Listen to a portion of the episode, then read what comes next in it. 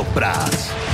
Hallo en welkom bij Paddock Praat, de podcast van Formule 1 Magazine. Mijn naam is Sjaak Willems en ik heb een volle tafel vandaag voor ons uh, nou ja, eindejaarsoverzicht, zo noem het maar even. Daan de Geus, collega, jij bent aangeschoven, welkom.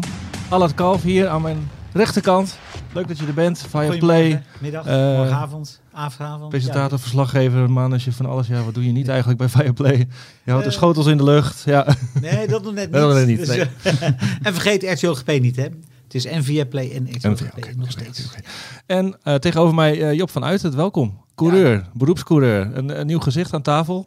Ook je eerste podcast. Ik wil verder geen druk uh, op je leggen, maar leuk dat je er bent gekomen. Ik vind het altijd leuk om een beetje het perspectief van de, van de coureur ook te horen. Nog één keer gaan we het nog even hebben over dit seizoen. Mijn idee was als volgt. We hebben Tom Coronel, hebben we alle coureurs uh, uh, een beoordeling laten geven. En ik heb het, uit zijn beoordeling heb ik altijd even een, zinnetje heb ik gehaald. Die gooi ik dan even in de groep. En dan mogen jullie uh, helemaal losgaan. Waar ik nog even benieuwd naar was, uh, ook vooral voor Job. Er werd natuurlijk dit seizoen met nieuwe auto's gereden als coureur. Wat is dan het eerste waar je naar zoekt als je dan in een nieuwe auto stapt? Die helemaal nou ja, volledig blanco voor je is. Kun je dat eens een, ja, een idee van geven? Mensen denken dat het altijd heel lastig en anders is. Maar die auto's zijn zo geëngineerd. Dus die, die werken gewoon al. Die, die gaan naar buiten en oké, dit jaar was het dan dat je meer porpoising hebt, maar als rijder zijn heel simpel op trekstuk rijden vol gas en of die dat ding nou stuit of, of, niet, ja. of niet stuiten. ja, het is vervelend, het is niet comfortabel, maar ja, in de bochten maakt het niet heel erg veel uit. Want dan settelt die auto weer door de, uh, ja, gewoon door de grip. En dan heb je er geen last meer van. Maar op het mhm. rechte stuk wel. En alleen ja, dat als rijder zijn, doe je daar niks mee. Nee. Hebben jullie daar veel last van in de prototypes? Ja, wij heel veel. Dus dan het technische nadeel is dat althans last van. Wij hebben, bij ons is het iets wat vaker voorkomt, omdat de mhm. hele prototype eigenlijk een eh, een hele grote vloer is, die hele auto. Dus Formule 1 is dit jaar meer richting dat. De ground effect. Ja, ja. ja uh, richting die uh, kant op gegaan. Um, dus wij hebben dat wel, dat heel veel stuiteren als het niet goed is afgesteld. Maar je kan daar uiteindelijk, is het wel de bedoeling dat het team daar op een juiste manier weet om te gaan, dat je dat niet hebt. En als je dan zo hoort over die klachten uh, dit jaar, denk je dan niet van, nou kom maar eens even bij ons uh, in de auto nou, zitten. Kijk, als je soms met Hamilton zag, dan geloof ik echt wel dat, het, dat het heftig is. En het zijn ook sportmannen. En de allerbeste van de hele wereld. En als die klagen dat iets niet oké is, dan vertrouw ik hun ook wel op dat het ook echt niet oké is. Zeg, zeg eens wat, dus, uh, ja. nee, om maar even in de voetbalsfeer te zijn. Um, ja, dus we gaan even alle coureurs bij langs. En uh, ik wil graag uh, aftrappen met de nummer twee van het kampioenschap, Charles Leclerc. Daar zegt onze nou ja, alwetende Tom Cornell over. Um, Leclerc krijgt voor mij te veel credits ten opzichte van Sainz. Vond ik een opvallende zinsnede. Die had ik even uitgelicht. Um, wat vond jij van Charles Leclerc dit jaar, al het kalf? Die had gewoon wereldkampioen moeten worden. En dat is hij niet geworden. Nee. Ik bedoel, hij heeft... Uh, de Ferrari was de eerste, de eerste 10 Grand Prix acht keer de snelste in de kwalificatie. Uh, was gewoon de allerbeste raceauto. En die is geen... En, uh, in het begin was Leclerc sneller dan Sainz. Dus Leclerc had eigenlijk gewoon veel langer om die titel mee moeten vechten. Maar Leclerc is geen teamleider. Hè, Leclerc laat het allemaal gebeuren. Leclerc maakt ook fouten op momenten dat hij ze niet mag maken. Hè, uh, Paul Ricard bijvoorbeeld. Uh, Leclerc laat het gebeuren dat hij in Brazilië tijdens de kwalificatie op intermediate staat, terwijl nog net niet de zon doorkomt. nou, dat is ook lullig. Maar ik bedoel, terwijl iedereen dat... Leclerc laat het gebeuren in Hongarije, dat hij op de witte banden uh, in de race gezet wordt. Terwijl Sainz over de radio zegt: ik weet, niet, ik weet niet wat jullie mij dadelijk van banden gegeven. Maar die witte blijven gewoon in de bandenwarmers zitten.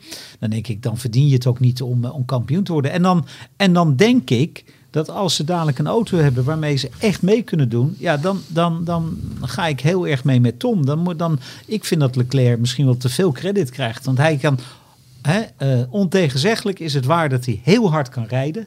Maar ja, er is meer voor nodig. Ja. Hè? Job? Ja, hij heeft, hij heeft net iets te veel fout gemaakt. Maar het is dit jaar ook wel een, een samenspeling van fouten van hem. En ook dan weer het team die niet de juiste keus maakt. Maar ook net als wat Allard zegt, dat hij niet zelf uh, de call maakt. Dat, dat zijn ook um, dingen die allemaal een rol spelen. En ja, ik heb hem dit jaar goede dingen zien doen, maar ook echt ja, dingen dat je denkt van, dat is, ja, Ja. daar kun je geen kampioen mee worden. Dan, eh, in het begin was Leclerc inderdaad duidelijk sneller. Sainz moest nog even settelen, in, in, Ja. ook in die auto. Dat ging in de tweede helft voor hem al, al een stuk beter. Is dat een potentieel nou ja, gevaar, om het even tussen aanhalingstekens te zetten voor Leclerc? Dat Sainz hem eh, gaat eh, achterhalen? Ik denk dat het ervan afhangt eh, wie na de winter de teambaas is bij Ferrari. en of die je nummer 1 wil uitroepen of niet. Even voor de duidelijkheid, we nemen maandagochtend op. Ja, het kan natuurlijk ja. elk moment. Hè? Vrijdag gingen de, de, de, de messen werden al geslepen toen bij eh, Ja. de Gazzetta in Italië van eh, Binotto gaat eruit. En mogelijk komt Vasseur dan, mogelijk iemand anders toch. Het schijnt toch nog niet helemaal duidelijk te zijn. Nee.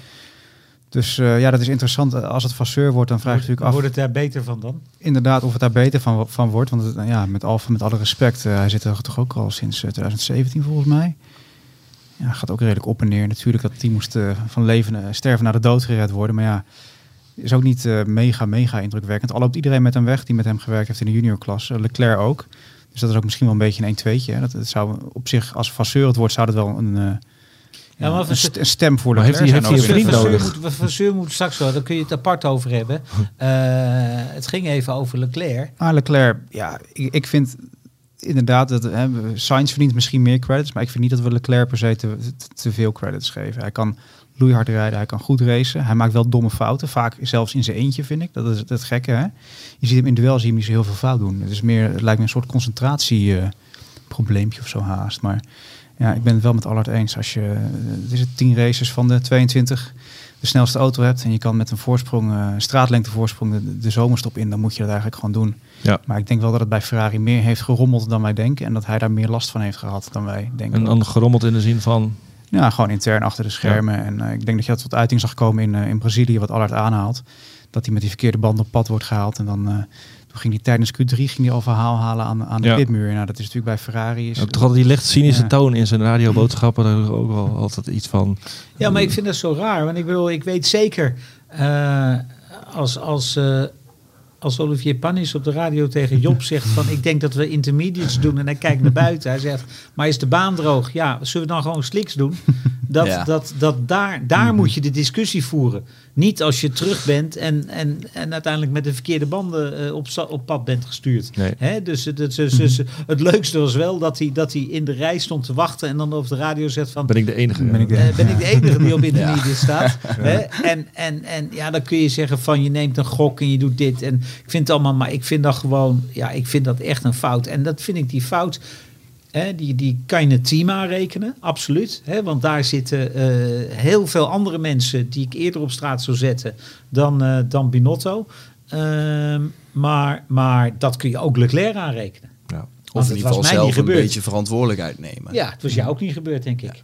Ik wou zeggen, Ja, Carlos- Sainz was het waarschijnlijk niet gebeurd. Bijvoorbeeld. Nou, ik ben het wel met Allard eens dat Sainz lijkt meer een leider. Maar dat is ook meer een, een, een, een denker. Nou, laten we Sainz er maar meteen bij nemen. Is dat een, eh, wat ik zei, hoe, wat- hoe zie jij zijn kansen voor volgend jaar? Laten we ook even een beetje vooruit kijken. Oh ja, dat, dat, dat moet je. eh, hij heeft een kans. Hij zit bij Ferrari. Ik ga ervan uit dat Ferrari, Red Bull en Mercedes, dat zijn de drie teams die volgend jaar eh, ook volgend jaar de dienst uitmaken. Ehm, misschien is Ferrari wel de, de, de, de dark horse in deze. Ehm, Hij moet wel moet je- echt een goede auto hebben, wil die Max kunnen verslaan. Ik Ja. denk dat het wel een rijder is die het dichtst bij zou kunnen komen van de hele grid. Met Hamilton en, Ja, eh, en Leclerc. en Sainz. Ja, Leclerc hebben we dit jaar gezien. Hij had in het begin echt de auto die gewoon hetzelfde had moeten kunnen doen als Max. Maar hij brak op een aantal plekken. En dan ja, mis je toch de aansluiting. Ik denk dat Sainz dat minder snel zal hebben. Ja. Ja, en ik denk, eh, laten we morgen, volgend jaar eerst maar eens de eerste drie, vier races afwachten. Kijken wat er gebeurt. Want al die verhalen over eerste rijder, tweede rijder. Hè, stel dat Leclerc volgend jaar eh, vier keer uitvalt, de eerste vier wedstrijden en Sainz wint er drie.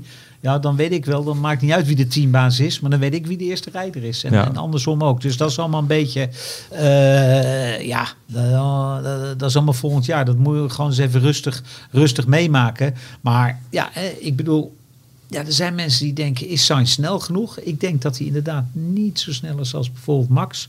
Misschien ook niet zo snel is als Leclerc, maar ik vind hem wel, Steady. Ja, en, Constant, en gewoon, constant. hij weet wat hij wil. Sterk in zijn schoenen inderdaad. En Ja. eh, eh, durft zijn eigen beslissingen te maken. Ja. Oké, volgende coureur. Dan hebben we, alweer, hebben er nu twee gehad. De twee Ferraris hebben we gehad. Gaan we verder met Lando Norris.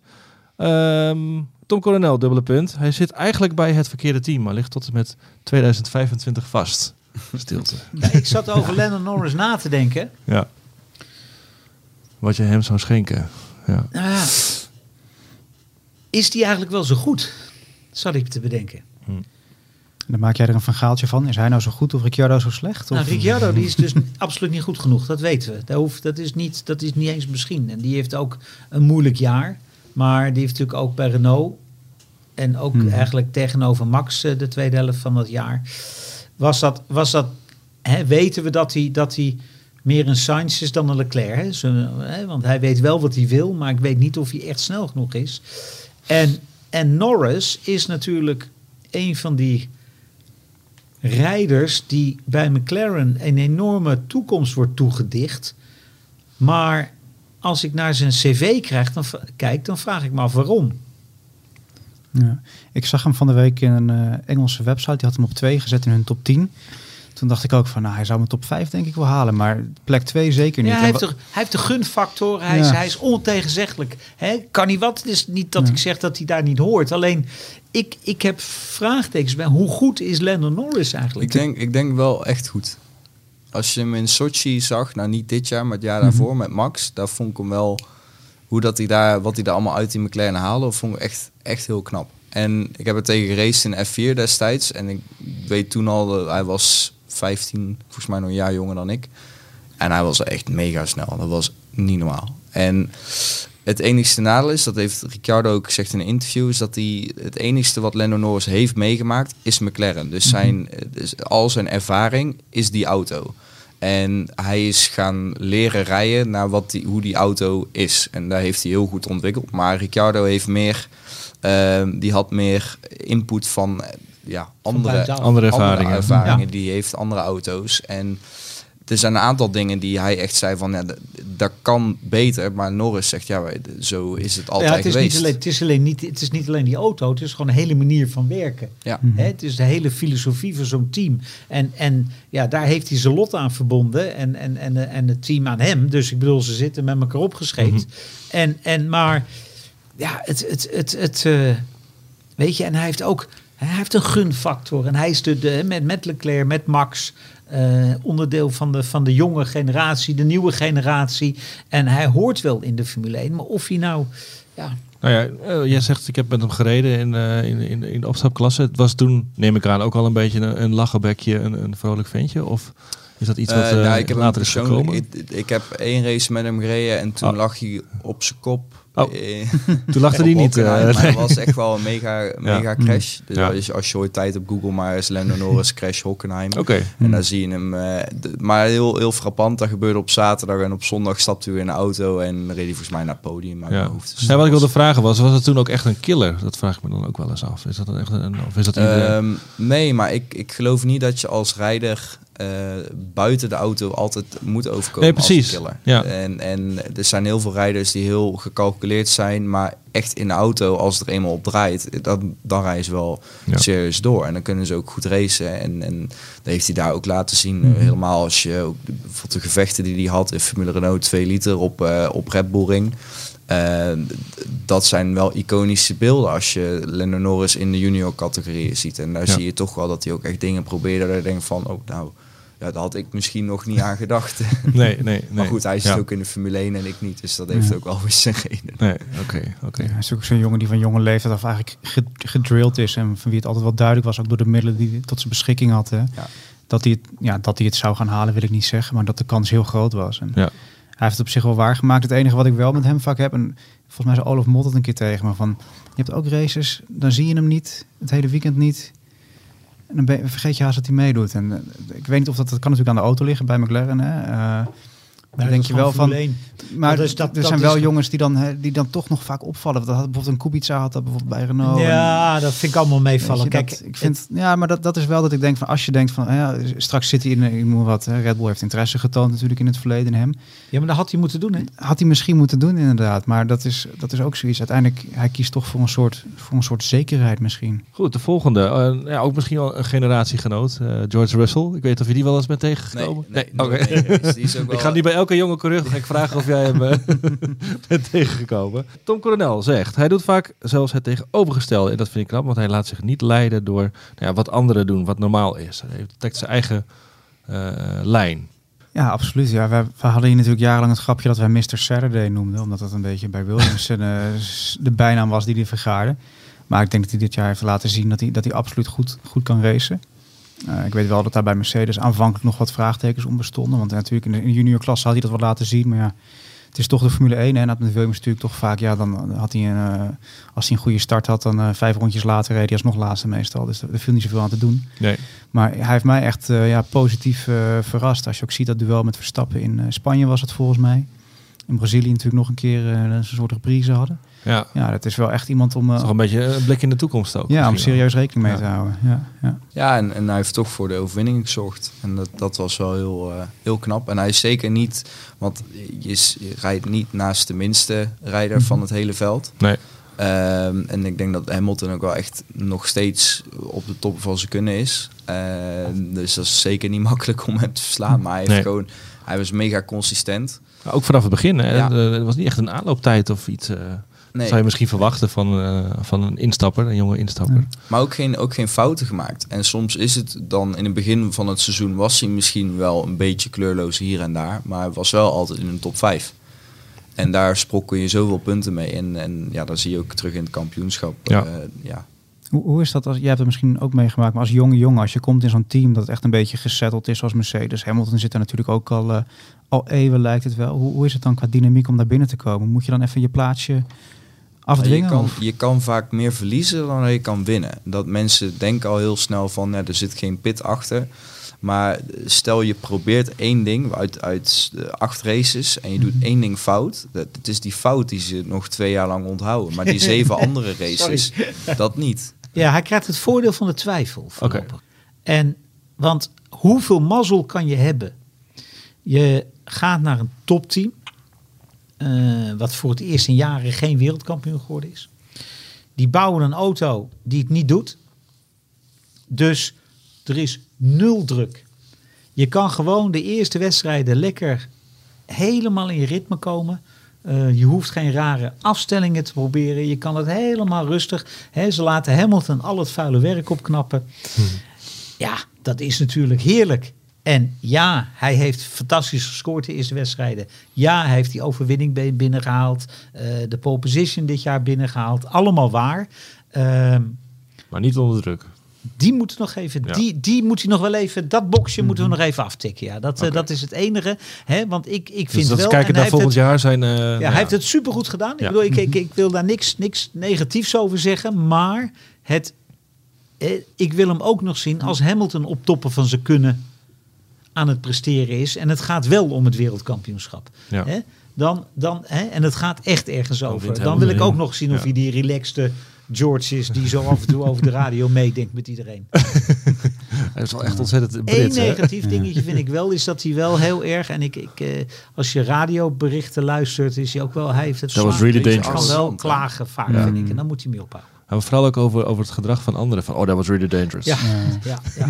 Klinkt, dat uit na. zo mooi, hè? Met het Engels accent. Hè? Dat, eh, oh, blimey. Oké, Oké. tot zover George Russell. Volgende, Lance Stroll. Daar zegt eh, Tom Coronel over. Veel mensen vinden hem slecht, maar dat is hij echt niet altijd. Nee, niet altijd, nee. Maar wel vaak. Bedoel je daarmee? Of Nou, Het is- gaat het misschien wat ver om het slecht te noemen, We hadden, maar- we hadden het hiervoor over Norris. En eh, Daan zei het al goed van Norris heeft denk ik dezelfde middelen gehad als Stroll heeft. Maar Norris is in mijn optiek een rijder die dan echt ook op, met zijn talent nog De daarnaast heeft, waar ja. maakt. Eh, maar Lens is iemand, ja, nou goed, eindelijk dat iemand het na zoveel jaar ook mee kan.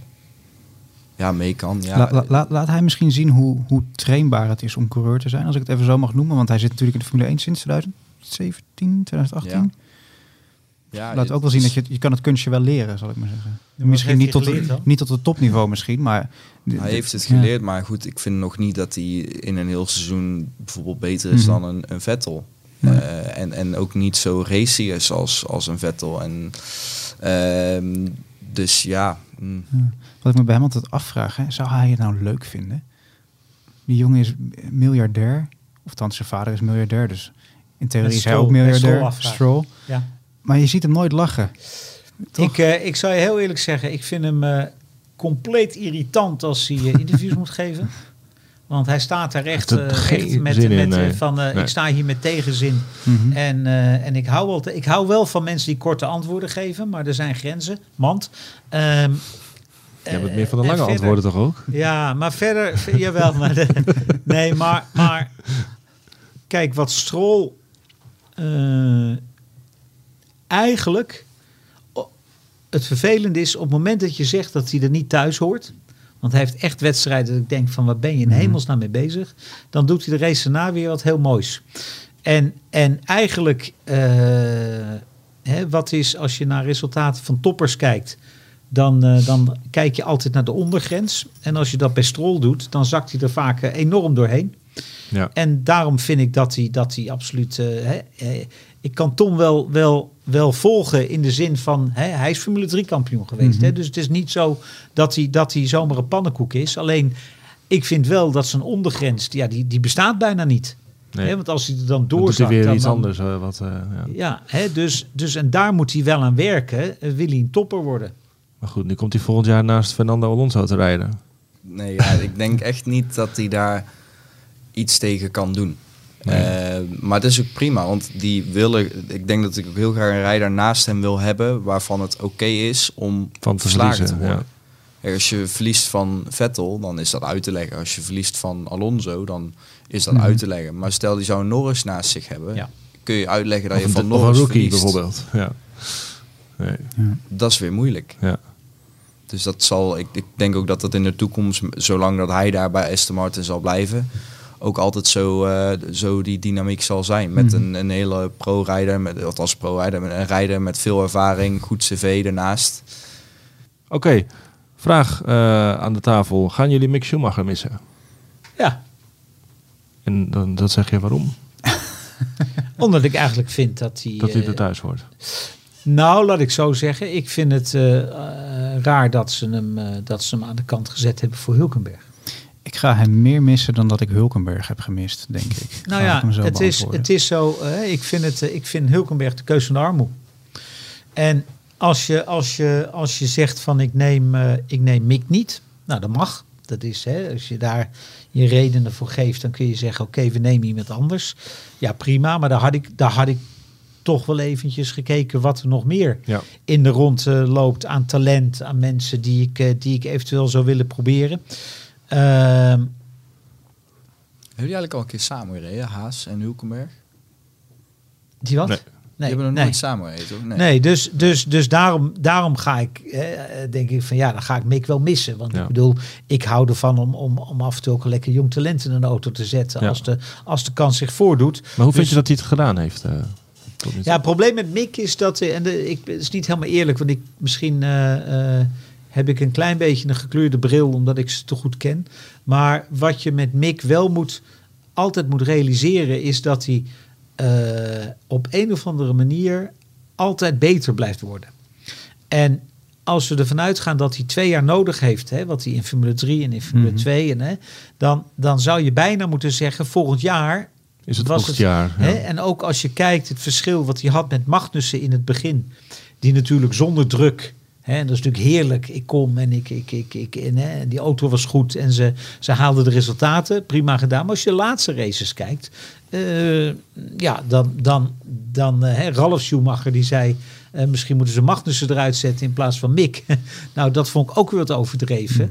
Ehm, maar dan denk ik, ja, daar zat wel verbetering in. En als je dan kijkt, hè, Mick is de weg omhoog. Eh, en, en, en Hulkenberg, die is ergens op die berg. Maar die gaat die weg omhoog niet meer vinden. Hè, die, die is wat het, dat is wat het is. En dan denk ik, nou, dan had, ik, dan had ik het wel willen zien om Mick nog een jaar in zijn auto te hebben. En eh, nogmaals, dat, dat zou ik persoonlijk ook leuk vinden. Omdat ik ze, omdat ik ze goed ken. Ehm, hè, dus, dus daarom zeg ik, eh, als je Mick eruit zet, prima. Maar, Maar kom dan ook met iemand anders kom dan met aanzetten. iets ja. waarvan ik zeg van ja, dat is een goed idee om dat te doen. Ja, ja. Je bent, je bent niet de grootste Jack Hulkenberg-fan, Doorn- hè, Daan? Dat zei, Nee, nee, nee. Nee. nee. Niks persoonlijks, maar Ik heb persoonlijk niks met die jongen. Nee. Nee, Met- ja, met weet je, is flauw te Met- zeggen. Met, maar, met, met Hulkenberg. weet je, ik heb met Hulkenberg al, al jaren geleden, toen hij nog Formule 1 reed, dat was, hij was zo blasé en had het allemaal wel gezien. Hè, van een beetje dat idee van hè, komen, zien en overwinnen. Alleen hij won nooit, hij pakte ook geen podiums. En, maar dat straalde hij wel een beetje uit. En dat Ja, maar staat het, het toch is een toch beetje... wel heel, het is wel heel het is- apart, hè, Daan. Want ik, sorry dat ik je onderbreek. Ja. Want wat Nico Hulkenberg, Mhm. toen hij Formule 3 reed, toen hij E1 Grand Prix reed, toen hij GP2 reed. Ik denk dat is de nieuwe Schumacher. Ja, dat dacht iedereen. Dat dacht hij zelf ook, en, denk ik. En, en op een of andere manier is dat er dus niet uitgekomen. En dat is wel heel bizar. Hè? Want er zijn, je kan in het verleden kun je heel veel van dat soort mensen aanwijzen. Hè, waarvan we dachten, eh, die, hè, die dit is de beste uitvinding sinds het gesneden brood. En eh, in een moment in de Formule 1 winnen ze geen wedstrijd meer.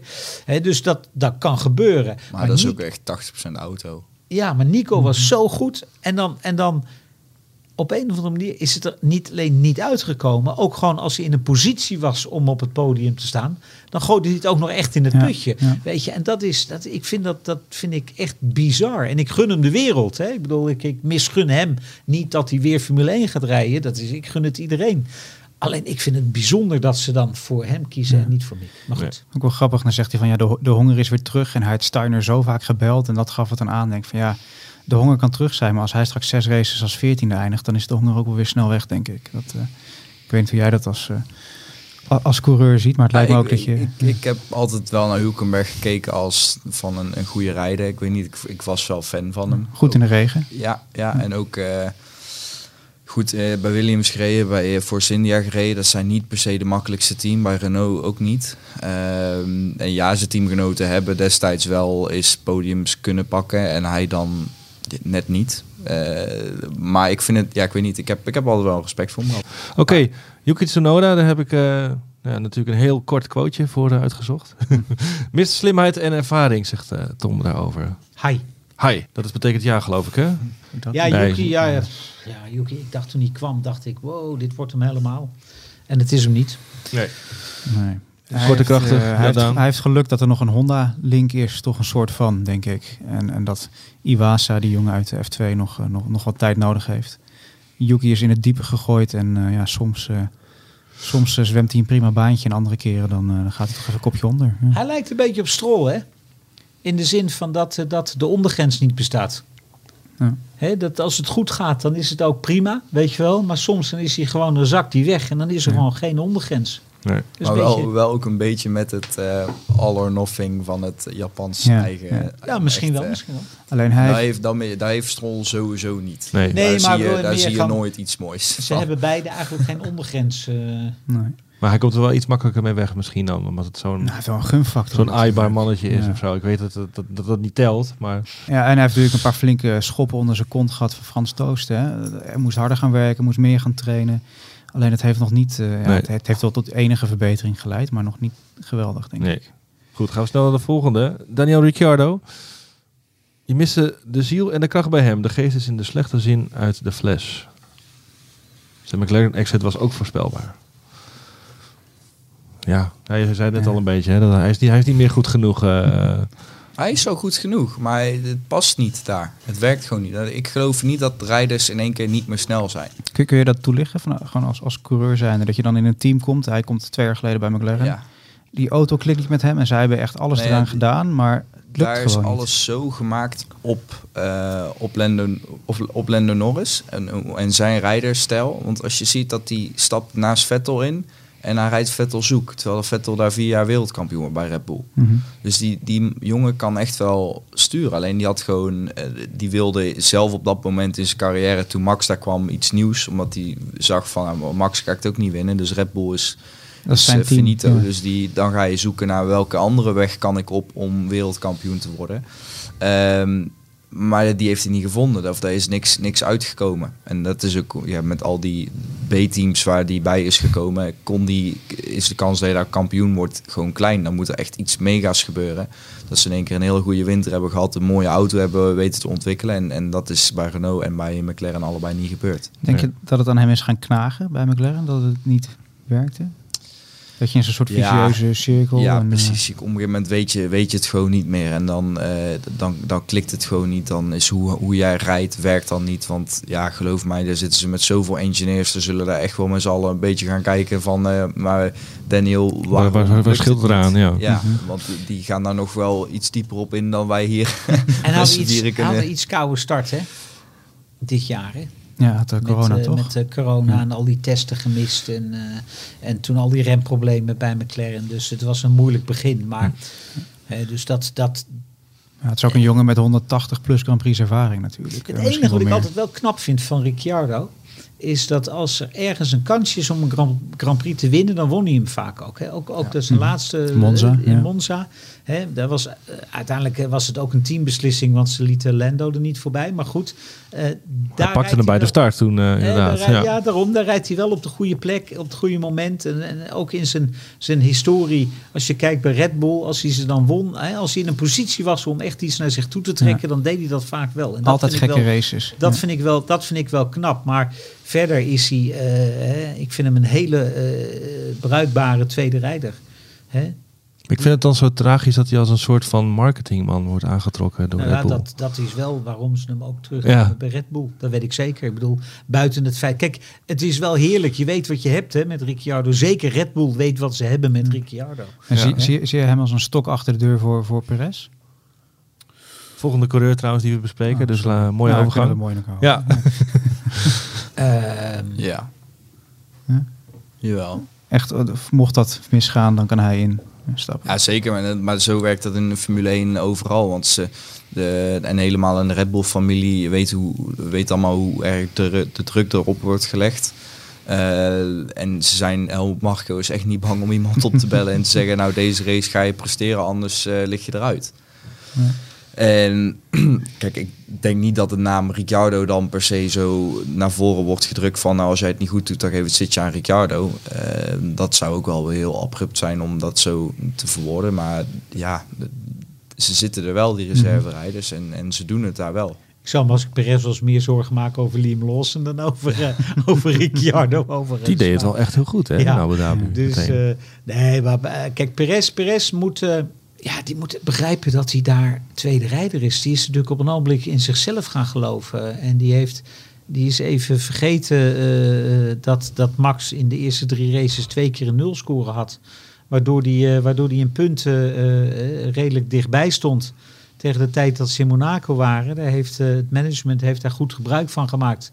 Door meteen een eh, langjarig contract eh, eh, uit, uit het vuur te slepen. En toen dacht hij dat hij daar gewoon eh, de, gelijke, de gelijke van Max was. En dat is hij niet. En ik denk, als hij dat begrijpt, is hij een eh, prima tweede rijder. En anders moet hij, eh, moet hij ergens anders heen gaan. En kijk, Perez heeft een keuze. Hè? Die heeft, ieder- iedere dag kan hij weer kiezen. Hè? Hij kan kiezen om daar te blijven en, en, en de kruimels op te pakken. En een keer te winnen als Max pech heeft. Maar in principe daar als tweede rijder te rijden. Of hij moet gaan proberen ergens anders derde te worden in het wereldkampioenschap. Maar stel, hè, het wordt volgend jaar wel spannend, wel close met bijvoorbeeld Leclerc of met Russell Hamilton.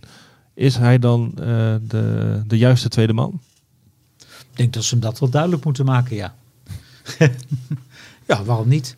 Ik bedoel, als je, maar, als je maar een beetje in de buurt blijft om een rol van betekenis te spelen als er eh, pitstops in het geding zijn. We hebben natuurlijk nu aan het eind van het seizoen gezien dat er toch al onderhuids allemaal wel wat aan de hand was tussen hen. Er speelde wel iets, er stond nog een rekening open. Hoe is dat? ja, maar ik denk... ik Is daar, zit, staat daar nu echt een streep onder? Denk je dat dat... ja, eh, maar ik denk dat Max dat goed verwoordde tijdens de laatste Grand Prix. Is dat nog niet eens zozeer het feit dat het allemaal zo ontplofte. Eh, wat ze daarvan geleerd moeten hebben, is dat je dat soort dingen vooraf gewoon goed afspreekt. ja, Want, want en niet in dat- de laatste bocht. En dat moet, ja, dat moet. En, en eh, ik vind ook, eh, dat, dat, dat, roepen, dat wordt me nooit in dank afgenomen. Maar ik vind ook dat soort radioberichten moet je helemaal niet op tv willen uitzenden. Dat heb je al vaak gezegd, wat- inderdaad. ja, Dat is te- wat, hebben wij, wat hebben wij ermee te maken? Wie wordt daar beter van Nee. uiteindelijk? Is er- gaat het een week over? Ja, maar het gaat een week over een radiobericht. Ja. Wat eigenlijk een non-issue is. Kun je daarin En- vinden, Job, trouwens, wat, uh, wat zegt? Dat die radioberichten die worden uitgezonden, is dat Ja. te dichtbij... uh, nou ja, we, we weten, we weten absoluut niet wat daar zich heeft plaatsgespeeld gespeeld, gevonden. En ja, Ik heb ook dat zo'n één zo'n bericht uit de context wordt gehaald en dan ja, wat je zegt, het gaat er een week lang over. Het gaat En- mij, in, in, in- ik, ik roep dat in het algemeen. Weet je, Mm. die radioberichten. dat is een onderdeel van de conversatie tussen rijder en team. Waar Ja. wij eigenlijk niks mee te maken hebben. En dan wordt er één klein stukje uitgaat. En dat wordt dan op de, op de tv uitgezonden. denk ik, ja jongens. Ja, en je zag het ook met via naar teams toe. Dat, toen dat werd Ja. uitgezonden, nou, dan wordt niet alles wat, wij, wat er de- plaatsgevonden of wat er gezegd wordt, horen wij. Dus je, ja, je, Nee. je pakt er altijd een stukje uit. En de timing ook vaak ook nog eens, hè, Ja. dat het wordt uitgezonden. Maar Ja. aan de andere kant kunnen wij leven in, met Formule 1 zonder. Ik zou, je weet bijna niet beter, inderdaad. Ik ben maar, er wel fan van. Want weet je, als je het vergelijkt met andere sporten, je ziet de coureurs amper natuurlijk. Hè. Ze zitten weggestopt in die auto's. Die, die Halo zit er ook nog eens voor. Het is een van de weinige manieren waarop je meekrijgt wat er in zo'n team, in zo'n auto zich afspeelt eigenlijk. En 99 van de 100 zijn, zijn oké en creëren geen Juist. problemen. En dan al- de ene die dan wel voor controversie zou ja. kunnen eh, zorgen, dan, dan is het eerder aan de mensen die de sport volgen om te zeggen van oké, maar laat het even voor wat het is. Geniet van wat we hebben in plaats van overal weer een probleem van maken en er iets van vinden. En, Ja. Maar ja, want daar schieten we ook niks mee op. Nee. Daar gaan we ook niet, niet ja, Maar dat, dat, dat, dat veranderen we niet zomaar. Dat, dat, dat sfeertje, dat is het Nee, maar dat is eenmaal. het mooiste. Dus, iedereen, iedereen vindt er iets van. Mhm. En dat Ja. is het mooiste van als je op de bank zit en dan eh, ja, gebeurt het. Dan kan je heel makkelijk zeggen van ja, maar dat is wel goed en dat is niet Mhm. goed. En al dat eh, Max op Perez voorbij moeten laten of niet of wel. ja. Eh, maar wat maakt het uit? Ja, het is hun, hun sport, hun... Ja. eh, de- Laat je makkelijk je teamgenoot voorbij. Ja, het is misschien een endurance race en misschien iets anders. eh. ja, ik rij met mijn team. ja, dat ook nog eens. Ja, nou, is goed misschien dat een team Ik hebt heb, met twee ik auto's. nog nooit eh, een, nee. een teamgenoot voorbij gelaten, maar ook nog nooit voorbij hoeven laten. Nee. Kijk, het ligt dan echt aan hoe goed situatie, ik hem ja. ken en het gun. Heel eerlijk, als je in Formule 4, als je teamgenoot kampioen kan worden als jij hem voorbij laat, dan ligt het er ook aan. Als ik daardoor een race kan winnen, dan ga ik toch voor mijn eigen overwinning. Ja. Het is, mijn overwinningen zijn ook belangrijk voor mezelf. Maar goed, gaat het om een tweede, derde plek, ja, dan laat je hem voorbij. Dan maakt dat niet zo heel veel uit. nee. Uiteindelijk zou het, zou het niet eens een discussie moeten zijn tijdens een race. Hè? Want daar, dat, dat, dat vond ik ook zo sterk van Max. Jongens, dat moeten we voor de race afspreken. En, Ja. en, en eh, ik heb het er met David Coulthard over gehad. Die zei, er was bij McLaren nooit discussie over. Dat gaan we doen, zo gaan we doen. Als dat gebeurt, dan wisselen we. En, dan- en dan wisselen we weer terug als dat gebeurt. Nooit een discussie over tijdens de race. Dat was allemaal vooraf Ja. helder. Hè? En als je daar, want dat, dat, dat zegt David ook, en als ik het daar niet mee eens was, want Hakkinen was in die tijd natuurlijk eh, wel eigenlijk de eerste rijder. Eh, en dan had ik een keuze om het te doen zoals we afgesproken hadden, of ik kon ergens anders proberen wereldkampioen te worden. Nou, dan blijf je lekker zitten waar je zit, Ja. want als Perez zou wel gek zijn om ergens anders heen te gaan. Ja, maar je gaat er voor de race mee akkoord en dan ik hou je eraan. Eh, ja, dan kun je Ja. ook gewoon en dan hoef je ook die rare radioberichten te doen. Nee. Oké, volgende coureur, Alexander Albon. Hij kan het dus wel. Nou, in zoverre, ik wil over Elben wel wat zeggen, want ik... ik Je bent altijd wel een... een, Ik- je, je verdedigt hem altijd. eh. Ja, maar ik kom weer terug. Als je er gewoon nu kijkt, eh, als, ze, als ze hem gehouden hadden bij Red Bull, had hij dan zoveel slechter gedaan dan Perez gedaan heeft? En dat denk ik van niet. Nee. Hè? En, en, en nee, hij is geen Max. Maar, maar eh, ik vind hem, ja, die verdient wel zijn plek in de Formule 1, vind ik. Generatiegenoot? Vraagteken? Nee, Nee. niet meegereisd. nou ja, ik denk dat hij een prima, prima jaar heeft gehad. Eh, alleen naast Latifi denk ik dat we veel rijders een prima jaar hebben. Ja, ja, ja. ja, ja, ja, ja, ja. Had jij nog een prima jaar gehad? en dat zou ik oprecht ook nog wel aandurven ook. Ja. Daan, wil je nog iets kwijt over Alexander Albon? Nee, ja, keur- keurig eh, gerehabiliteerd. Ja. Mooi dat hij het buiten het Red Bull programma voor zichzelf eh, voor elkaar verkregen. Ja. Volgende, Esteban Ocon. Een Oconnetje heeft, eh, hij heeft om het over. Hij profiteert vaak als twee honden om een been vechten. Het is een, een eh, ja, een- nou ja, profiteur is misschien wat negatief, maar... eh, Opportunist eh, misschien. Hij is ook zo'n coureur dat je denkt van ik weet niet of hij nou echt loeisnel kan rijden. Maar hij is wel bikkelhard in ieder geval. Zeker tegen zijn teamgenoten. en, eh, wat hem ook niet altijd in dank wordt afgenomen. En eh, ja, hij, heeft in die gekke races komt hij vaak bovendrijven. hè. Zie Hongarije vorig jaar.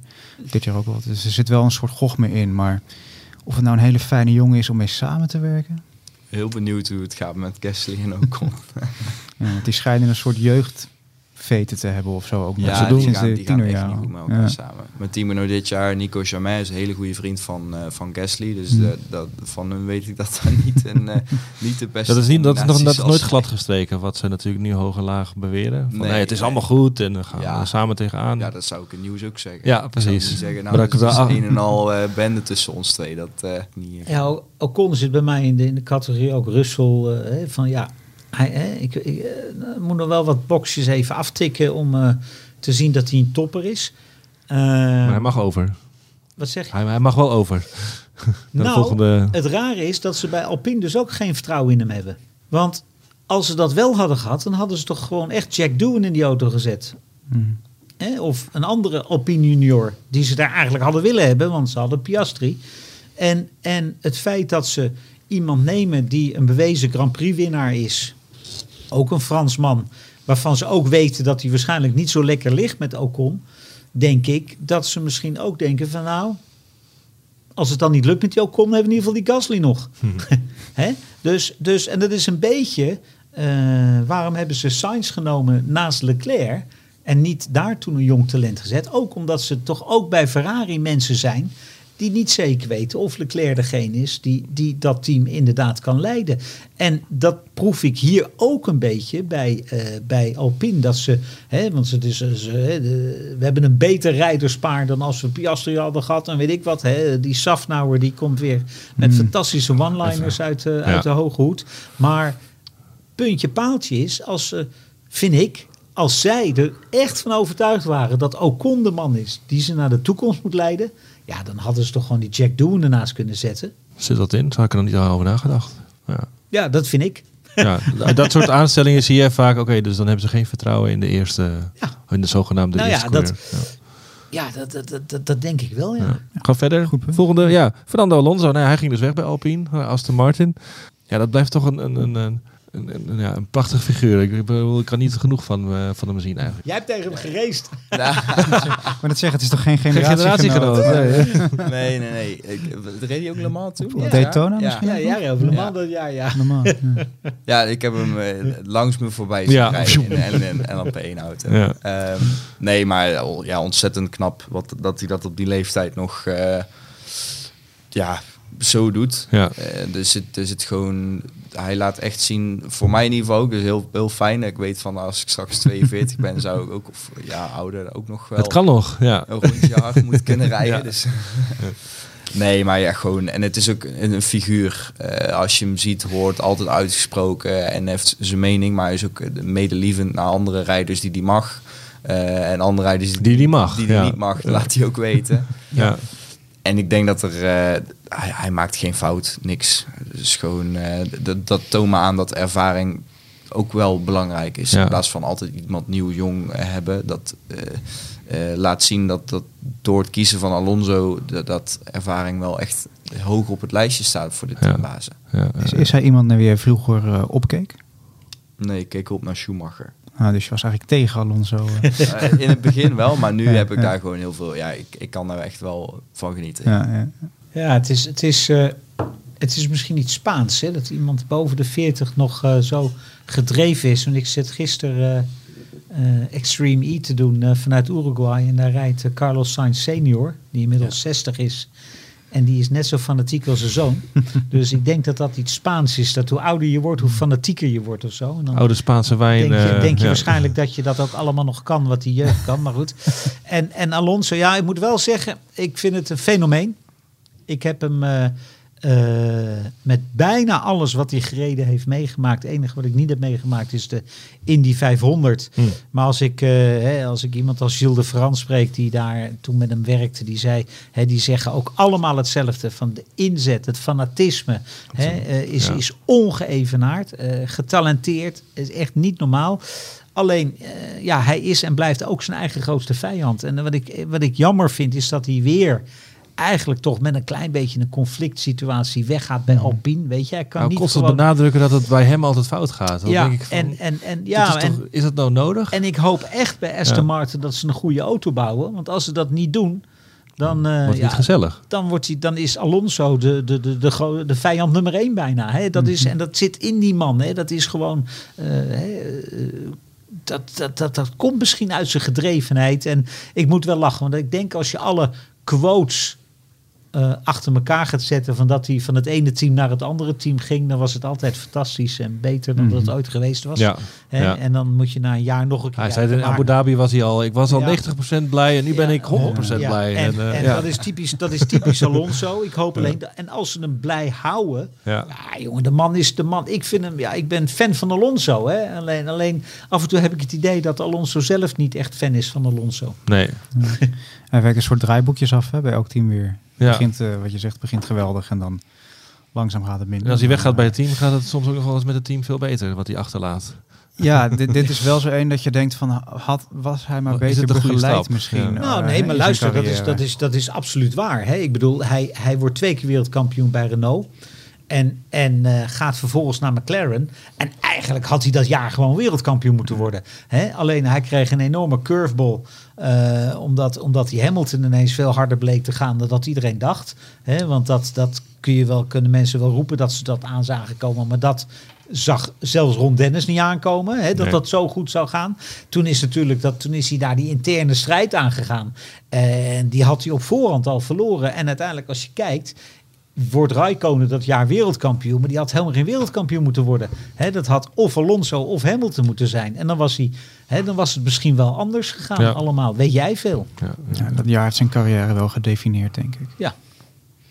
Volgende, nog zo'n oud-gediende Lewis Hamilton. Geen, generatie, geen generatiegenoot, eh, Job. Ehm, eh, ja, in de tweede helft laat hij toch wel weer zien, er zit, er zit nog wel wat in het vat. En eh, ik wil ook nog even onze columnist aanhalen, Jacques Villeneuve. Die verwacht de beste Lewis Hamilton ooit volgend jaar te zien. Zo. Dat was nogal een, eh Dat is Zo. een een uitspraak. Zou leuk zijn. Het is ook een harde werker. Ja. Dus, hij heeft zeven keer wereldkampioen geworden. Dus het is niet, niet voor niks. Nee. Ze zeggen altijd, ja, het is de auto. Tuurlijk, de auto doet ook iets. Maar hij kan zelf ook wel zeker rijden. Dus ik denk dat het lastig, dat het lastig jaar wel was voor hem. Veel, eh, veel ups en downs. En, en eh, ik denk dat hij soms ook wel even een beetje doorheen zat. dat ik denk van, hoe moet ik hier nou in godsnaam eh, mee omgaan? Maar toch wel helemaal op het einde in Brazilië. Ik vond juist heel sterk hoe positief hij dat opvatte. Dat 1-2'tje voor het team. En ook echt duidelijk zeggen, het maakt maar niet uit wie wint als we maar winnen. En het is wat dat betreft ook echt een, een teamspeler. Mhm. Eh, en, en dat vind ik wel sterk aan hem, ja. Ja. Wat zou het mooi zijn als Mercedes volgend jaar ook echt die kampioensauto heeft. Waar ook een beetje voortborduurt wat jij zegt, Allard, over Russell. Onder kampioensdruk, hoe zou die dan presteren? Dan Russell tegen Hamilton binnen dat team. Dat wordt natuurlijk geweldig. Aan Hamilton weet je wat je hebt. Ja. En, en, en, en de strijd, ik kijk nu, ik, de strijd Hamilton-Verstappen zou natuurlijk weer absoluut briljant zijn. Maar moet je ook voorstellen, die Hamilton die tot eh, in de laatste ronde dacht dat hij zijn acht- achtste wereldtitel ging halen in Abu Dhabi. Dat, die verliest hij dan. Dan bouwen ze een auto, die doet het niet. Hè? En dan heb je een teamgenoot die ook gas geeft. En dan worstel je met zo'n auto. Dan ga je proberen om dat beter te maken. En dan is het toch een beetje ik worstel en kom boven. Want dan blijkt hij toch, als hij eenmaal die helm opzet, is hij echt... Ik vind hem zo fenomenaal goed. Ja. Wat je van die man vindt. En eh, hij komt op donderdag met eh, af en toe kleding Baars, met paddock ja. oplopen. Dat Ja. denk ik van ja, dat is niet mijn keuze. Maar dat het wel willen zien eigenlijk. ja, maar, dan, maar als die man zijn helm opzet. En ik, ik zou je heel eerlijk zeggen. eh, mijn, mijn droom bijna is ooit dat je een keer Verstappen en Hamilton in één team hebt. En dan, en dan gewoon gaat kijken wat er gebeurt. Want ik denk van alle rijders die Formule 1 rijden, nog steeds dat Lewis Hamilton de enige is die een kans maakt tegen Max Verstappen. Ja, Kansje. kans. Nee, kans. Ja. Nee, maar dat, dat is, als dat is, zou echt zo gaaf zijn. Nog hij toont het ook alleen al aan. Want hij is de enige rijder die wel instuurt als Max ernaast zit. Ja, Ja. toch wel. Ja. Kijk, luister, je wordt niet zomaar, hè, wat jij zegt, hè, je wordt niet zomaar zeven keer wereldkampioen. Natuurlijk, eh, een aantal keren was die auto super oppermachtig. Maar ja, dan denk ik, je teamgenoot heeft net zo'n auto. Hè, en en ik, ik heb ook wel eens, ik weet niet of ik dat hier wel eens gezegd heb, maar uiteindelijk is het het grootste compliment wat Hamilton ooit kreeg, was van eh, Nico Rosberg. Hè, want die, die werd de, de dag nadat hij wereldkampioen werd, werd hij wakker en dacht hij, ja, maar Wat als dit dus nog? nodig Ja. is om wereldkampioen te Dat worden, kan ik niet nog een keer doen, nee. veel plezier ermee. Ja. Dus dat is natuurlijk een, een waanzinnig compliment wat iemand je geven kan. En, en, eh, hè, nogmaals, als die man zijn helm op heeft, is hij echt nog steeds fenomenaal. Wil je nog iets kwijt over Hamilton, eh, Daan? Ja, volgens mij staat er eh, Still I Rise op zijn helm. Dus Ja. ik denk dat dat hem goed samenvat. Eh, ja, hij moest even inkomen, maar eh, hij is er nog. Of weer. Oké, nou, volgende Pierre Gasly. Ehm, je zag aan alles dat hij op zoek was naar iets nieuws. Hij gaat nu naar Alpine, dus dan wordt het daar nu ook wel het jaar voor de, van de waarheid voor Pierre Gasly. Ja, we hebben het net al een beetje over gehad eigenlijk. Hè. Eh, Mhm. Ik vind, eh, voor allebei vind ik Toro Rosso dit jaar gewoon een beetje kleurloos. Ja. Niks, niks bijzonders meegemaakt. Eh, wel grappig dat je nog Toro Rosso zegt trouwens. Maar dat al, zijn. Alfa Ja. Tauri, ja. Zit er nog in. Maakt niet uit, maakt niet uit. Minardi. Maar nee, dat was, was niet, eh, het was niet het jaar van Alfa Tauri. Dat eh, lijkt me een understatement. Nee, nee. Nee, en eh, ik, ik weet ook niet of je daar zo 1, 2, 3 dan kan omdraaien in hun schoenen. Niet veel meer over te Nee, zeggen. nee, ik heb ook niet echt een, een actie Nou. op mijn netvlies staan. Of wat- Een moment van Gasly dat ik zeg van, goh. Weet je het probleem is voor mensen als Gasly? En dan gaan heel veel Formule 1 rijders. eh, kijk, als, als, als Job van Uitert met zijn team aan de start staat van de European Le Mans serie wedstrijd. Dan eh, is de kans heel groot dat hij top 5 rijdt. Hij heeft een goede kans op podium. En als het een klein beetje mee zit, winnen ze een wedstrijd. Gasly, die gaat 22 keer per jaar naar een circuit. En hij weet dat hij niet gaat winnen. Sterker nog, dat hij niet op het podium gaat eindigen. En ook niet in de top 5. Als het allemaal een beetje normaal gaat dan is het ook logisch dat als bij Alpine wat vrijkomt, dat hij gaat proberen om daar naartoe te gaan. Want hij ziet dat als een stap hoger. En, en een nieuwe uitdaging en even frisse mensen om zich heen. Maar het rare is, en dat, dat baart me dan wel zorgen, is dat hij ook... Ik had het idee dat op het moment dat dat getekend was bij, eh, bij eh, Alpine... heb ik hem nog nooit zoveel horen klagen over van alles wat er mis was bij Tauri. En dat, dan denk ik van ja, dat vind ik dan ook niet helemaal eerlijk. Sebastian Vettel, ga je hem missen? Als we het Ja. al heel erg boven missen. Ik ga hem ook al heel erg missen, inderdaad. Ja, heel erg. Ja. Ja. Ga je hem ook missen, Daan? Ja, en ik- eigenlijk juist meer nadat hij zijn afscheid aankondigde. Want toen leek hij ook wel een soort van bevrijd. En toen Ging zagen we... Deed hij ook weer mooie dingen, inderdaad. hè? Ja, hij heeft altijd wel gehad. de- ook in het laatste Ferrari-jaar toen ze niet echt een wonderauto hadden. En dat eerste Aston Martin-jaar. Dat als er een kans lag, dan zag je hem een beetje opleven. En dan zag je hem wakker worden Monaco, Hongarije, Singapore. Dat soort races waar hij altijd goed is. Eh, en dat, dat had je eigenlijk nu in de tweede seizoen zelf eigenlijk de hele tijd. Dat je dacht van ja, Vettel die, die gaat er weer echt voor. En in dat opzicht ga ik hem zeker wel, wel missen. Maar ik snap ook wel dat hij, weet je, ja, als- een soort moe gestreden soldaat heb je ook zoiets van ja, weet je, je hebt je, je hebt je tijd gedaan, ga maar als je het genoeg vindt. Dat, ja. Ja, dat is misschien een beetje wat, we, wat ik net met Gasly zei. Je, gaat, je, gaat, eh, je rijdt wel zwaar voor Aston Martin. En die zal helemaal naar zijn bankrekening kunnen kijken met een grote glimlach. Maar je weet ook dat je gewoon kansloos bent. Maar hij kijkt er waarschijnlijk ook naar met een soort pijn van de helft van het geld komt van Aramco en, en, en noem het maar op. En, dat weet ik niet. Dat, eh, dat, eh, ik denk dat, we allemaal, eh, dat wij allemaal heel blij mogen zijn met Aramco in de westerse wereld. Dus, want anders stond het hier echt allemaal stil. Dus, dus, maar hij is zo, zo principieel, hè? Althans, zo, zo, zo, zo uit hij zich. Ja. En dat het, eh, alleen als je dan echt principieel bent, dan, dan, dan was hij eerder opgehouden. Hè, dus Wat zou hij gaan doen, denk je? Boerderij beginnen of zo, denk ik. Gaat hij echt eh, met zijn vingers in de modder? biologisch boeren dan, hè? Ja. Ja. ja. Denk, Ik heb geen idee wat hij gaat doen. Ik Nee. denk jij er ooit over na? Ik bedoel, je bent natuurlijk nog heel jong. Je hebt nog wel twintig, misschien wel meer te gaan. Maar van het, het leven na het race of het leven naast het race, hè, terwijl je nog coureur Ja, bent. het voordeel bij ons in de wereld hebben we ook wel echt een leven naast het racen. Dus eh, die zeven, zeven weken ben je weg. Maar daarnaast is het niet dat je dan iedere dag acht uur lang bezig bent met racen. Het hij slokt moet, veel hij moet blijven op. racen, anders wordt het nu al misschien Ja. de fabriek van Uitert.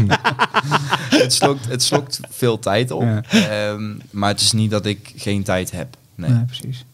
Je zien, want ik kan meteen aanschuiven. hier. Ja. Ja, Nee, precies. maar het is, het is, het is, Formule 1 neemt je leven over, hè? Ja. Ik bedoel, dat, dat, dat is, en bij een rijder, ik bedoel, dat is, eh, ik bedoel, eh, Job, eh, Job zijn beste vriend is Nelson Valkenburg.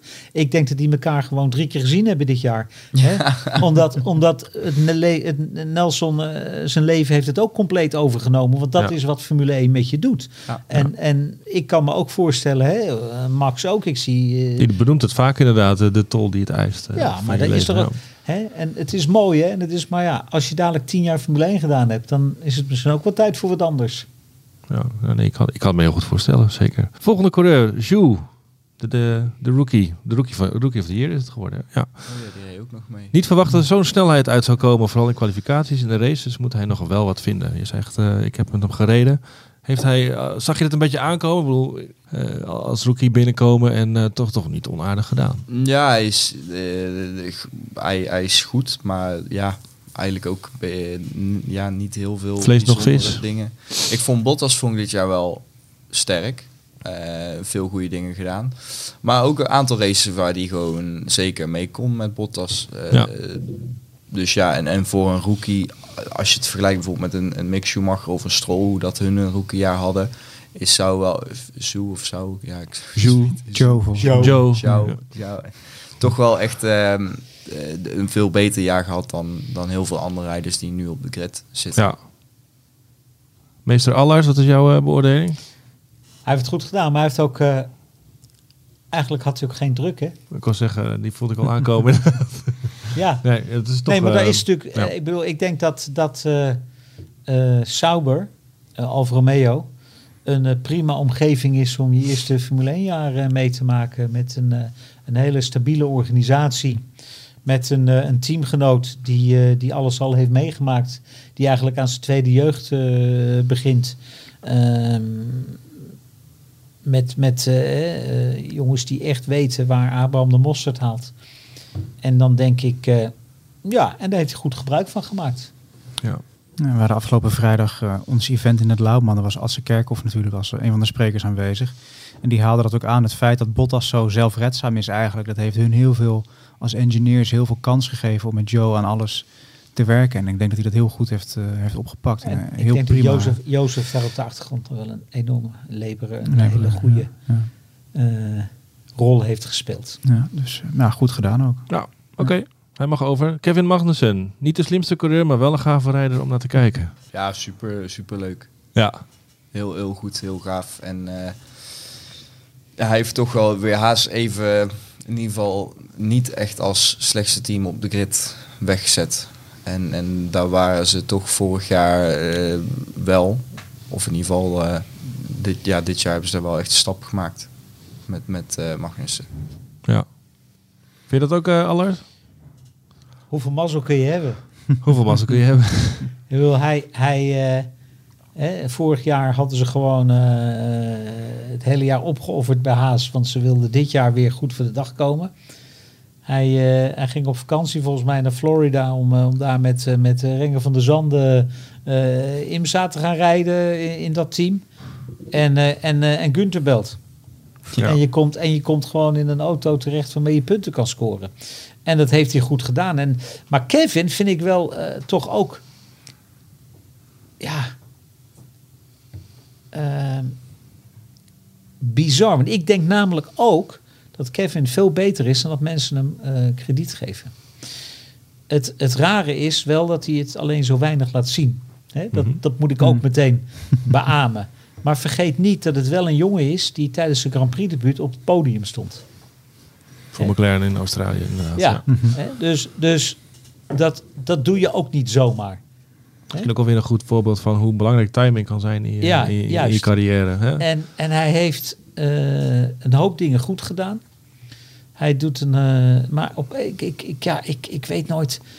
En dan praat ik met zijn vader. En dan, eh, dan denk ik, ja, die heeft ook weer punt, weet je wel. En dan zeg ik, ja, dit en dat. En, en, eh, en Jan, ja, Jan mag ik heel graag. Hè. Ik, bedoel, ik ben fan van Jan Magnussen, dus dat scheelt.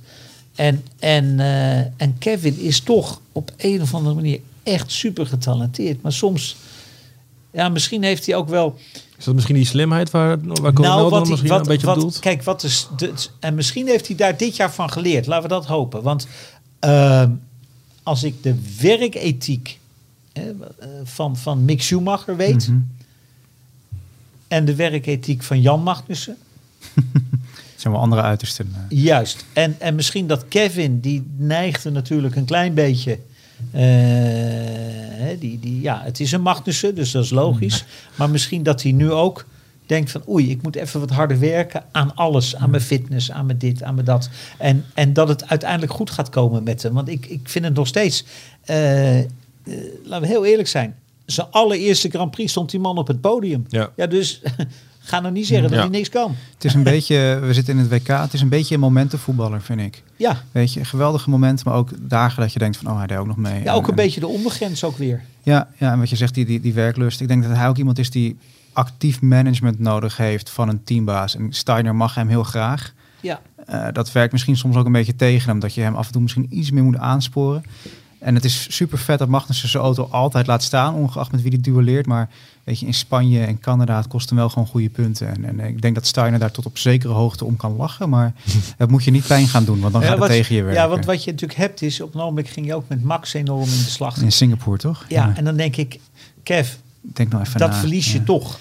Hè? Ja, in Spanje deed hij met Hamilton geloof ik. Ja. Hamilton Ja. aan de buitenkant Ja. en, en, en dan denk ik, ja, dat is, dat is op dit moment even leuk. Alleen uiteindelijk ga je het verliezen, want je hebt gewoon de minder snelle auto. En, en dan rijdt hij schade en dan verliest hij nog veel meer. En dat is nou net even het gochme waar ook Ja. Tom het over heeft. Daar moet hij wel even beter worden. Hoe, hoe moeilijk is het om, om je op zo'n moment dan in te houden als iemand naast je zit dat je echt zoiets van ja, nee, nee. Maar het is ook weer ronde 1, bocht 3, weet je. Eh, Ja, in een endurance race. Wie Ja. het bonnetje moet betalen.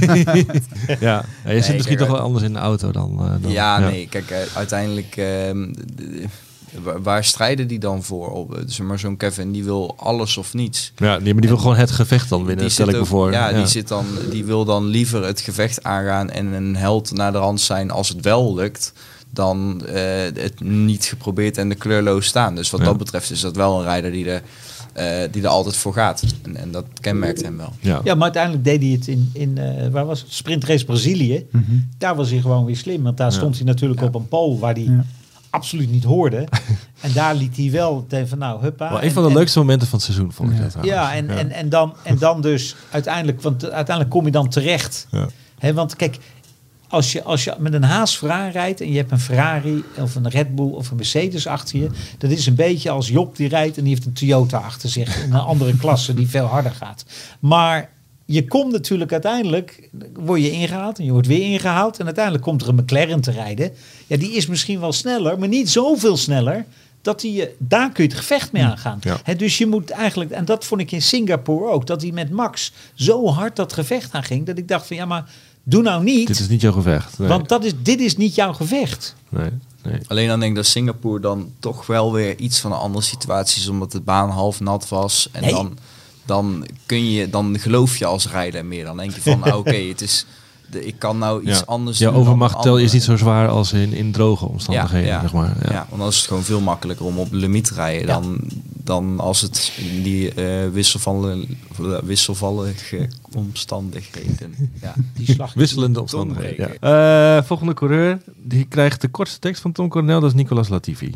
Bedankt dat je Williams in leven hebt gehouden, maar that's it. En ook nog bedankt voor Abu Dhabi 2021, zegt hij ook nog even. Wil we nog iets over kwijt over Nicolas Latifi?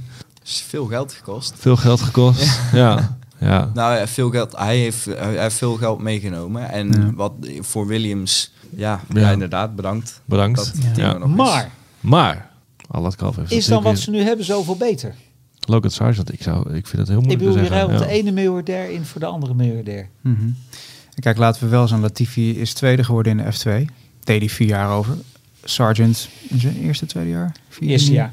Ja, oké. dus dat, op zich is dat Nee, nee, knap. maar, maar, dat ja. is natuurlijk even nu. Hè? Ik bedoel, Latifi, Mhm. dat Latifi eh, gewogen te licht bevonden, prima.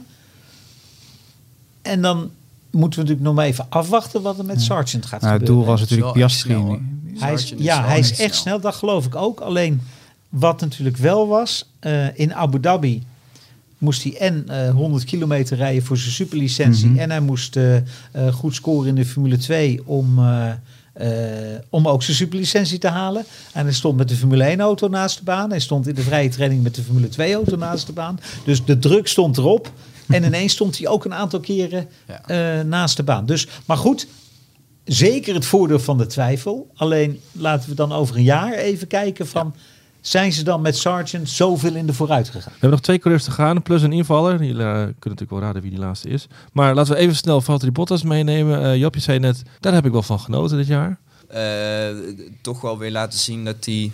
De, de- zeg maar, het vuur kwam weer bij hem naar boven. En in, vorig jaar zag je een aantal races dat hij gewoon ja, volgde. Ja. Eh, maar nu is hij weer aan het vechten en, en Ja. strijdt hij. En, en dat, dat maakt hem toch wel weer mooi op naar te Er is ook kijken. wel iets van hem afgevallen of zo. Hij was eh, Ja. bij Mercedes toch natuurlijk een beetje, nou ja, hoe zeg je dat? Het koorknaapje. Keurslijfje. Keurslijfje. En dat hij nu zich gewoon heel lekker los zichzelf. Snorretje, lang haar. ik moet, moet ook wel om lachen, ook wel gewoon. Hoe die, eh, Ja, ja, mooi, mooi om te zien. Ja. Eh, wat Albert ook al zei, een soort tweede jeugd. En eh, Ja. ja. hij blijft enorm sterk in kwalificaties. Hij blijft iemand die in een race eh, enorm snel kan zijn. In, in het, als hij in het veld rijdt, doet hij soms nog wel eens aparte dingen. Of is hij een beetje, een beetje soft. Maar eh, dat, heb, ja, dat hebben we bij Mercedes ook bij hem gezien. Maar je kunt hem wel op een boodschap sturen. Ja, wat we ook niet mogen vergeten is dat ik me zo even geen rijder voor de geest kan halen die meer stilgestaan heeft in FP1 dan Ja. Bottas. Want volgens mij heeft hij wel drie keer een kapotte motor gehad en eh, echt veel problemen. Max Eh, Verstappen heeft ook best veel eh, eerste vrije trainingen trouwens. eh, problemen gehad. Ja, maar Bo- Bottas... maar Bottas misschien nog wel meer. dat Ja, dat Zeker was- begin van het Ja. jaar. eh, Op een ogenblik was het, want dan was het ook gewoon naar buiten rijden, naar binnen rijden en dan kon ze weer verkleden. Ja, en dan stond dat hij weer onderaan met twee Die hebben rondjes. echt Ja. heel veel problemen gehad bij, eh, bij, bij Alfa Romeo in het begin. Ook met radiateurs en dan, dan was het weer een waterlek daar. En, en het gekke is, dat was allemaal Bottas' auto. Want die Joe die bleef gewoon rijden. Ja. Dus het is maar goed dat Alonso daar niet in zat. Maar dat, de, dat, eh, dat is toch wel eh, bijzonder. Dat hij, dat hij toch eigenlijk een goed jaar gehad heeft. Terwijl hij toch in FP1 vaak Ik Echt? denk ook als je het vergelijkt en 49 punten en Saus, eh, Sjouw, Sjouw, Joe. ja, Joe. Joe, Joe, Denk maar aan Joe. Joe. Hey Joe. En Joe 6, dan heeft hij gewoon een heel, heel sterk seizoen gehad. Ja. Ja, echt heel sterk. Ja, oké. Nou, de invaller van het jaar, dat is natuurlijk Nick de Vries. Gaan we volgend jaar terugzien. Ja, gewoon even snel even een rondje de tafel. Wat verwachten we van, eh, van hem? Mogen we iets verwachten van hem? Het is natuurlijk wel meteen... eh hij, moet er wel ik, meteen verwacht, staan. ik verwacht nooit niks van niemand niet. Want verwachtingen zijn een opmaat voor teleurstellingen. Oké, oké. Dus, eh, Ik maar verwacht wat, wel ik, heel goed wat ik dan wel nou. verwacht, Ja. is, is eigenlijk heel simpel. Ehm, hetzelfde wat ik zei toen Max Verstappen het eerste jaar Formule 1 ging rijden. Laat hem even met rust en we kijken eind van het jaar wel. En wat ik eh, eh, vind, is dat, en dat gaat hij ook doen, dat weet ik zeker, is dat hij zijn stinkende best moet doen en er enorm van moet gaan genieten. En dan, komt het, dan komen die resultaten wel. En, en hij moet zich even niet te veel focussen op resultaten. Gewoon je stinkende best doen en er enorm van genieten. En laten wij dan over een jaar eens even kijken waar we staan. En dan denk ik dat we nog wel eens positief verrast kunnen zijn. Want eh, je wordt niet zomaar twee keer wereldkampioen karten. Je wordt niet zomaar Formule 2 kampioen. Nee. Je rijdt niet, eh, ik weet niet, eh, daar kan hij nog wat over zeggen, maar eh, afgelopen Le Mans stapt hij in tijdens de warm-up. Natuurlijk, hij kende de auto, hij kende het team, allemaal waar. Maar hij was ongelooflijk snel op Le Mans. Dus eh, wereldkampioen Formule 1 geworden. Dus, dus Nick eh, kan echt wat. Mhm. Maar zoals ik zeg, laten we nou gewoon eens lekker niks verwachten. Nee, Anders dan dat hij zijn stinkende best doet en ervan geniet. nee. Verwacht jij wel iets, Job? Ja, durf eens wat. Iemand waar je, waar je regelmatig tegen hebt gereden, stel ik me Eh, voor? ja, heel, heel Teamgenoot LMS geweest volgens mij half. Eh, nou ja, Had jou vervangen een keer? Ja, ik heb corona? hem. Ik heb hem. Heb oh ja, hem? ja, dat klopt. Hij heeft trouwens eh, een keer voor mij ingevallen. Ik heb het seizoen na hem bij Race Team Nederland. Dus ja, je zou kunnen zeggen, ik had hem vervangen en hij Hmm. nader op mij een keer weer. Ehm, maar nee, het is, ik denk dat hij echt gewoon... Dat is iemand die meer meters nodig heeft gehad om, eh, om, om de rust te krijgen. En ook dat heeft hij echt bij Race Team Nederland ja, gekregen. In ieder geval de- na de alle verhalen die ik van eh, Guido en, en Mark en eh, Frits heb gehoord, is, dat echt, is hij daar helemaal tot rust gekomen. En toen werd hij ook Formule 2 kampioen en daarna ook Formule 1 kampioen. Dus hij is wat dat betreft echt wel ja, heel, heel stuk verbeterd. Ja. Ehm, en wat hij dit jaar heeft laten zien in, in Monza was gewoon ja, ontiegelijk knap. En Ja. dan denk ik eh, dat, dat, hij, dat het allemaal mee zat. Misschien wel, misschien niet. Maar hij heeft het ook gewoon afgemaakt. En mensen vergeten dat snel. En die zeggen heel snel van ja, oh ja, maar negende liggen, had ge- geen strijd, bla bla bla. Maar In die positie komen is één, maar ja, dan ook... heeft- eh, je moet het ja. ook wel afmaken. Ja. Mensen weten niet hoe moeilijk het is om met zo'n auto zo hard te gaan. Eh, en dat doet hij wel gewoon even. Dus Ja. dat is toch dat is echt knap. En ik hoop ook oprecht dat hij eh, een mega goed seizoen gaat hebben volgend jaar. Ja. Want ik gun het hem van harte. Dus wat dat betreft. eh, Ja, maar dat is ook, dat is ook precies, hè, dat gun ik hem ook. Hè. Ja. En ik, ik, ik ga- kan hier alleen, dit alleen maar beamen wat, wat Job zegt. En eh, volgens mij, ik heb ook op de lijstje stond hij met alle gemiddelde rondetijden op Le Mans volgens mij bovenaan dit jaar. eh, ja. eh, ja. hè, dus Ja, daar dan moet ik wel zeggen dat in endurance racen, ehm, is het voor Nick makkelijker, omdat je het gewicht van de auto is een minimumgewicht. en ja, En hij is- weegt niet veel. echt, hij weegt 50 kilogram Ja. met alles erop en eraan. Dus hij heeft 15 kilogram wat hij minder Hij weegt- dan wij. Wat zei je? Ik verstond niet Ja, hoeveel. 50 kilogram, eh, zoiets, Ja. vij- 54 met Ja, alles hij is niet al. de zwaarste in ieder geval. Nee, nee, Maar dat goed, snap ik. Maar, Het is, het, is, het is wel mooi, dat is ook me ook even denken. Het is natuurlijk wel, ook wel weer gaaf dat je je hele je leven ben je aan het worstelen om Formule 1 coureur te worden. En dan zit je koffie te drinken en dan heeft iemand een blinde darmontsteking. Ja. En, je hebt, en je hebt gewoon een week later een Formule 1 contract bij, eh bij Alfa Tauri. Dat is natuurlijk. Hè, en, en, en eigenlijk kan je daar ook aan zien dat je. Het kan allemaal zo tegenzitten, maar als het dan een keer mee zit, moet je er ook wel staan. En dat is Ja. wel echt knap. Ja. ik, ik, ik, Het is een goed verhaal, een ontzettend mooi verhaal. eh. Ja. Nou, eh, we hebben nog eentje te gaan. Wie, wie zijn we vergeten? Maar daar kan kort over zijn. Ik bedoel, zijn beste Grand Prix was de laatste. Dat meen ik. Ja. Ik heb daar nog eh, eh, alle mooie momenten die Max Verstappen dit jaar heeft laten zien. En alle dingen die we ons nog herinneren. Als ik gewoon kijk naar de Grand Prix in Abu Dhabi. Dan kan ik me niet een Grand Prix herinneren dat, dat, het, dat hij zo alles onder controle had. Ik bedoel, het, het, het, het was Schumacher in zijn beste dagen. Eh, als ze achter hem wat harder gingen rijden, dan ging hij ook wat harder rijden. Eh, als ze weer wat langzamer gingen rijden, dan ging hij ook weer lang. Hij dicteerde alles in die wedstrijd. Alles. Ja. Ah, dat was echt, ondanks het feit dat, men, hè, dat, je, dat je gewoon de leiding pakt en eigenlijk eh, met, hè, voor je gevoel met twee vingers in zijn neus. Maar die, dat was niet zo. Hij deed dat zo goed. En ik Ja. moest zo denken. ehm, eigenlijk moest ik heel erg denken aan een uitspraak van O. Jack Brabham. Eh, eh, drievoudig wereldkampioen en, en, en de enige man die ooit met zijn eigen auto wereldkampioen is geworden. Die zei, de truc van een Grand Prix winnen is zo, lang, is zo langzaam mogelijk rijden. Juist, ja. Je moet zo langzaam mogelijk rijden en als eerste over de finish komen. En dat is precies wat Max de laatste Grand Prix deed. ja. Zo langzaam mogelijk rijden en als eerste over de finish komen. En dat, is, dat klinkt natuurlijk heel raar als ze 300 plus gaan en overal laat remmen en het allemaal. Hè? Maar, maar voor mij, jongen, hoe die het daar onder controle had, ja. Ik vond Mexico ook wel een voorbeeld daarvan. En hij liet daar het veld toch ook wel redelijk achter zich en noteerde daar die hele serie aan. Eh, rondetijden in de 1, wat was het, Ja, 23? 22. ja. Eh, Ja. die, al die rondetijden die allemaal zo heel erg, eh, ja. Zo binnen, binnen het- vijftiende van elkaar. eh, hoe Ja. moeilijk, ja, we hebben een coureur aan tafel. Hier, hoe moeilijk, hoe is dat? Dat je binnen, nou ja, binnen een half seconde marge de ronde naar ronde blijft, eh, de- dezelfde rondtijd blijft rijden. Is dat iets dat vind je op een gegeven moment niet bij stilstaat? Of? Ik vind het niet zo moeilijk. Als Nee. dat de limiet van de auto is, dan Ja. ga je daar. Maar alleen, hij weet altijd net iets meer uit de auto te halen. Kijk, als, je- als ik vrij baan heb, dan rij je ook alle rondes eh, achter elkaar binnen 2, 3 tienden. Ja. Eh, alleen... Doen we dat Max- dan te hoogdravend over? Dat Nee, dat, nee, eh, nee, nee, nee, absoluut niet. Nee. Want hij weet, hij weet er meer uit te halen dan anderen. Maar, en hij weet dan ook nog eens constant op dat niveau te zitten. Eh, maar als mensen zeggen, ja, ga, ga twee minuten rondrijden op Zandvoort, maar dan, en dat is zeg maar een seconde langzaam dan limiet, ja, dan kun je precies twee minuten rondrijden iedere keer. Dan zeg ik niet van, nou, dat vind ik nou zo knap. Nee. Maar ik vind eerder knap hoe dat hij er nog harder rijdt dan, dan de rest. En altijd dat zo constant eh, en, en zo eh, stabiel doet. Hij maakt geen fout. Hij, eh, dat, hij is gewoon ja, per- perfect. Wil, ja, dat klinkt wel heel extreem, maar hij is gewoon perfect. Op Dichterbij kun je er toch bijna niet zitten, Ver- verrast hij jou als, als coureur? Want wij kijken natuurlijk als journalisten ernaar. En Allard dan als reporter, commentator. eh, Van alles wat, Oud-coureur, zal ik maar zeggen. Maar wij, wij vergelijken hem natuurlijk met die andere twintig jongens. Maar jij vergelijkt natuurlijk ook met je eigen skillset. En met eh, Ja, alles wat je in het verleden hebt meegemaakt. Het is gewoon bizar hoe, hoe goed hij is. Hij, hij doet...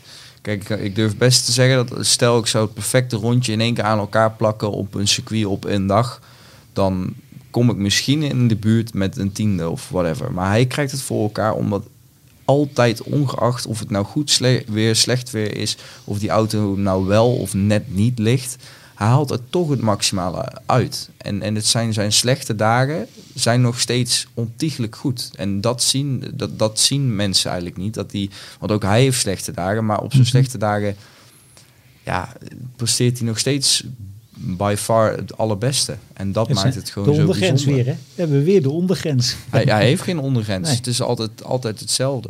Altijd, De ja, ondergrens is nog steeds een, eh, nog een 8, laten we het zo zeggen. Ja, maar dat Ja, is, dat nee, is ja. wel... Ja. En dat is misschien nog, eh, Nog, nog laag? nog ja, laag. En tuurlijk, eh, de, zeg maar de fouten, althans de fouten, de eagerness die hij heeft, dus zie je ook, kijk, Hamilton heeft dat ook. En dan als dat dan met elkaar komt, ja, dan is er een crash. Maar dat wil ik niet per se zeggen dat Max daardoor fout maakt of Hamilton. Dat is gewoon dat, dat Een allebei clash de- van, de- ja. ja, de- dat die op Monza heb gezien, die dit jaar op Interlagos zag, en dan sturen ze gewoon op elkaar in. En dan dat is omdat ze allemaal zo, allebei zo op de limiet zitten en gewoon niks willen geven aan een ander. Ja. Eh, maar als ze wel al de baan hebben, dan eisen ze dat ook helemaal op. Daar zijn ze zo, zo goed in. Ja. En, eh, ja. Oh, En een coureur als hij, of eh, stel iemand anders doet, het leeft dat binnen het wereldje van coureurs. Wordt er dan ook over gesproken van, jezus, heb je die statsheet gezien of die telemetrie, hoe, hoe doet hij dat? Wordt er over gesproken Ja, of is het dat zijn, het zijn vooral marges. gewoon bewonderend? Of, Het, het, is, het is minimaal hoeveel harder die gaat. Want het is zeg maar tiende, een paar tienden per ronde. Mhm. Eh, maar om een, ti- om een paar tienden per ronde eh, harder te gaan is zo moeilijk op dit niveau. We denken allemaal dat we op de limiet zitten. Maar dan Ja. stapt in één keer Max in zijn auto en dan gaat hij toch nog net iets harder. ja. En dat soort mensen kom je niet veel tegen. En het is Nee. ook iemand die, hij werkt hard, maar het is ook, hij, hij stapt in en hij heeft meteen dat gevoel. Ja. En daar heb ik eerder heel veel bewondering voor dan, eh, ja, dan, dan voor het al het andere. Ja, ja. En Stel, Ja, hey, je vergeet ziet... niet, en vergeet niet als je. Hè, eh, er zijn Grand Prix geweest, zat geweest, waar, waar Perez op een, een, een 20, 30 seconden. Hè, nou, als je 60 ronden race en iemand eindigt op 30 seconden, is dat bij mij altijd nog een halve seconde per ronde. Mhm. Hè? En dat is heel veel, hè? Ja, ja. Constant, hè? Ja, streep onder dit seizoen dan. Ehm, daarmee zijn we aan het einde gekomen. We hebben een eh, flinke rit erop zitten, jongens. Dank je wel daarvoor. Ehm, ons jaaroverzicht. Wil je alles nog even rustig terugle- teruglezen van dit seizoen? De punten, de races, de foto's, noem het maar op. Het jaaroverzicht ligt deze week in de winkel. eh, eh, of in, ligt bij de abonnees op de mat. En dan zeg ik voor nu... Zeg maar 1 december moet je gewoon zeggen. Dat is Ja. donderdag. Dat is donderdag. Het jaaroverzicht ligt 1 december op de deurmat en ligt dan ook in de winkel klaar voor de liefhebber. En dan zeg ik voor nu dank voor het luisteren. Eh, ook dit hele seizoen, alle uitzendingen hebben we met alle plezier gemaakt. En voor nu zetten we er even een, een, punt achter. Eh hou onze site formule1.nl in de gaten voor het laatste nieuws. En dan zeg ik voor nu tot de volgende. Formule 1. Pedalpraat.